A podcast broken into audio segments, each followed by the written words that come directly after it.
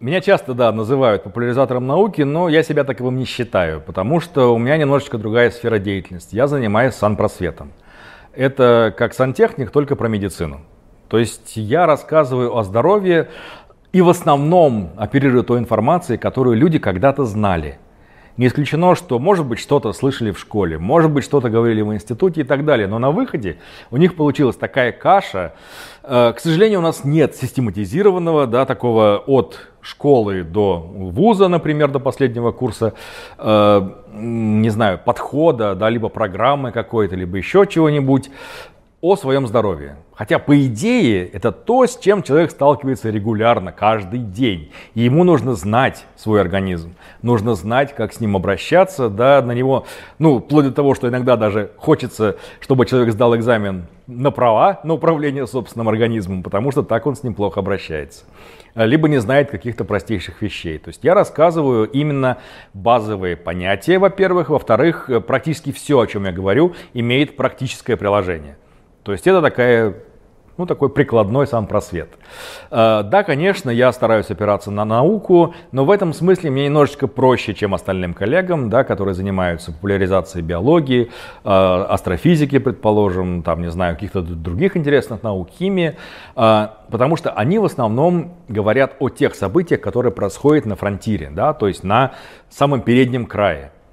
Там очень много спорных моментов, там очень много вещей, которые, э, если вы их упростите, вы их исказите, или вас неправильно поймут, или нужно делать сотню оговорок и так далее.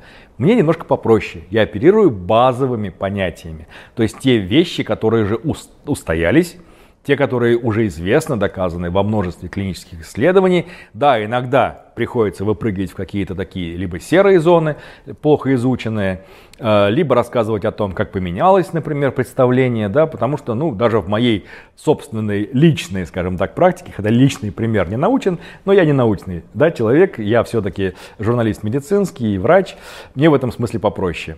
Э, когда мы учились, это вот буквально совсем недавно, 80-е годы, нам рассказывали о том, что язвенная болезнь – это заболевание хирургическое. И да, действительно, были масса самых различных теорий, там и нейрогенная была, да, и пептическая теория, и так далее, и так далее, все масса, масса, масса. Но вот, например, Академия очень э, так мощно продвигала э, теорию того, что все-таки это связано с иннервацией, с неправильной иннервацией желудка и проводились оперативные вмешательства, э, пересекались, скажем, веточки блуждающего нерва на разных уровнях, да, была там какая-то проксимальная, предположим, ваготомия, или там стволовая ваготомия и так далее. Все это писались работы, кандидатские диссертации защищались, докторские и так далее. Все это было такое огромное, большое хирургическое, скажем так, направление.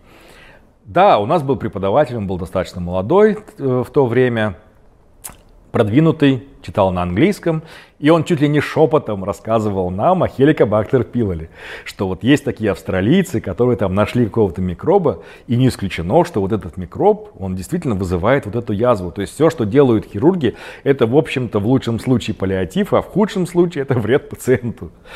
И так и выяснилось, что действительно язвенная болезнь, заболевание сейчас – в подавляющем большинстве терапевтическое. То есть мы лечим язвенную болезнь антибиотиками. Рассказать это в 80-е годы нашим преподавателям, это было, ну не знаю, сразу получить двойку на экзамене и без всяких вариантов. А сейчас это Нобелевская премия, это Маастрихтский протокол. Сегодня мы все это прекрасно понимаем и знаем. То есть вот так изменилось знание сильно некоторых случаях, да, приходится людям обновлять вот эти, перепрошивать их знания, потому что они устаревают. Очень многие несут этот груз, там еще 60-х, 70-х годов, читали те книжки, они были прекрасные, отличный язык, э, хорошие образы, прекрасные авторы, замечательные, но информация там устарела. Она устарела даже в учебниках. И врачам, практическим врачам, практикующим врачам, им, к сожалению, некогда этим заниматься. Это правда. Э, когда я был практикующим, мне точно не было времени объяснять. У меня еще были особенные пациенты, да, солдаты. Э, и их могло, например, на 2 часа приема накопиться 200 человек за стеной. И что делать? То есть там, получается, в секундах измеряется то время, которое я могу их уделять. Приходилось проводить медицинскую сортировку, да, то есть так как военное время, и отделять наиболее больных, настоящих больных от тех, которые доживут, например, до завтра и так далее. И я понял, что да, нужен вот этот вот санпросвет, причем такой систематизированный, регулярный и на максимально большую аудиторию. И поэтому, когда я ушел из практической медицины, я посчитал, ну, можно сказать, это, конечно, может быть пафосно звучит, но пусть это будет мой общественный долг. Да? То есть я буду делать ту работу, которую не успевают делать мои коллеги. А, и, как показала практика, в общем, в подавляющем большинстве случаев я справляюсь неплохо. А, я, конечно, стараюсь не залезать вне свои категории. То есть, если я полезу в эндокринологию, скорее всего, я там напортачу. Если я полезу, не знаю, куда-нибудь в нейрохирургию, то же самое. Но я стараюсь туда не перемещаться и рассказываю именно об общих вещах, которые приемлемы для каждого человека и применимы непосредственно в его жизни, для его семьи, для его работы. И в основном я стараюсь рассказывать о том, чтобы человек не навредил себе. Э, потому что, ну да, он может делать некоторые вещи э, нейтральные для него, да, или там каким-то с очень маленькой пользой, это не страшно. Главное показать ему, чего делать не нужно. И вот этим именно этим направлением я стараюсь заниматься. Ну и плюс второе мое любимое направление это шарлатанство. А, я уже неоднократно рассказывал на лекциях, что после увольнения из армии попыток найти себя на гражданке, еще до того, как я пришел в Лентуру, еще в ту Лентуру образца 2003 года, а, я некоторое время пошарлатанил. То есть я был биорезонансным диагностом, э, и я так хорошо посмотрел на темную сторону медицины. Э, мне там, с одной стороны, конечно, понравилось, там были очень вкусные печеньки. С другой стороны, э, там нужно было отдать совесть на входе, у меня это не получилось сделать.